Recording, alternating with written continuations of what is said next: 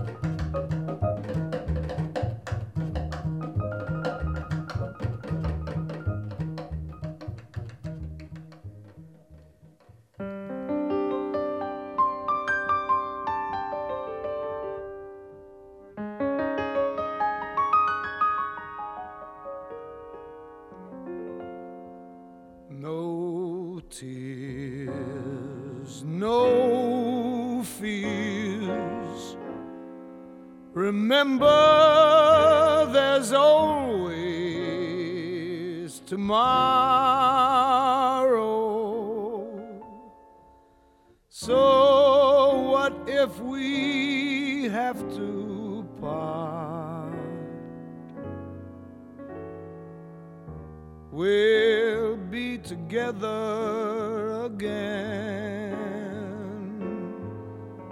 Your kiss your smile.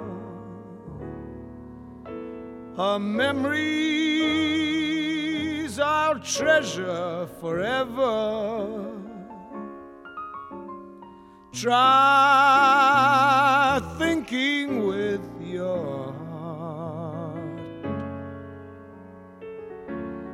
We'll be together again. Times when I know you'll be lonesome. Times when I know you'll be sad. Don't let temptation surround you. Don't let the blues make you bad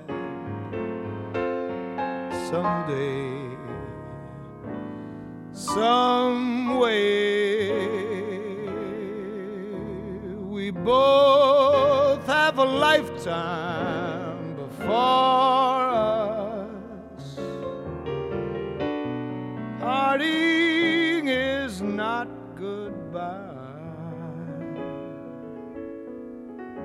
We'll be together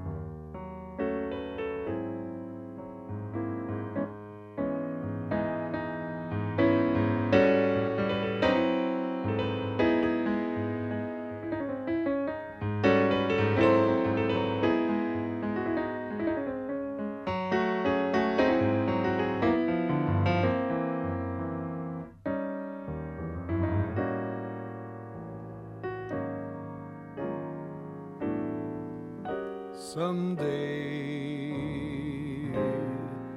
some way. We both have a lifetime before us. For parting is not goodbye.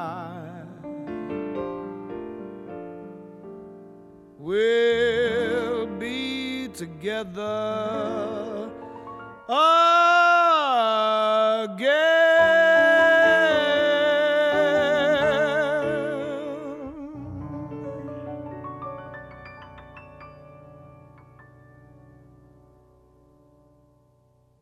You're listening to Classic Jazz Travels, and I'm your host, Doug Anderson. In the last set, you heard the Buddy Rich Big Band with Basically Blues, then Miles Davis from 1954 with Oleo, then Kenny Burrell with Slim Jim from the brilliant album All Day Long.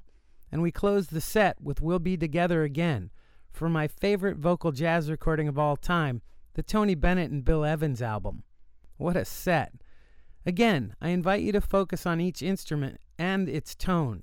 Are there moments that you find exceptional? What makes them so? Are you thinking about the song form?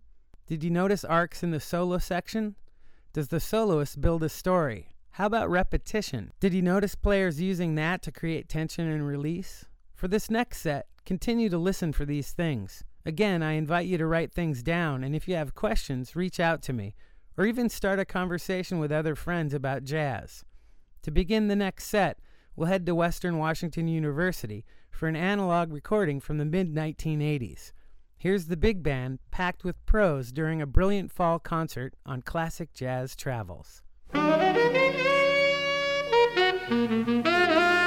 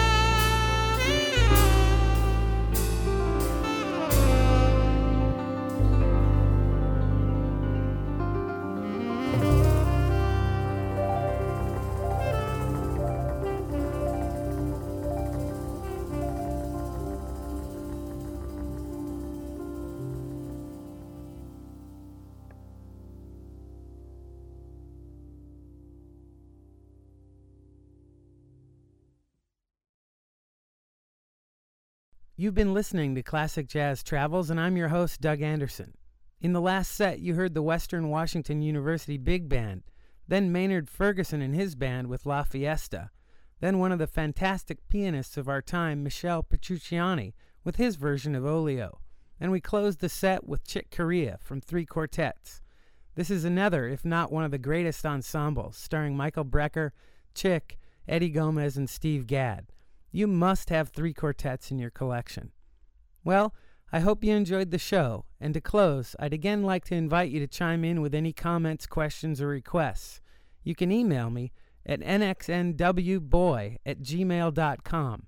That's nxnwboy at gmail.com, and I'll get back to you as quickly as I can. To take us out, here's the great John Coltrane with probably my favorite ballad. This is Naima. Enjoy your week and go buy more jazz recordings.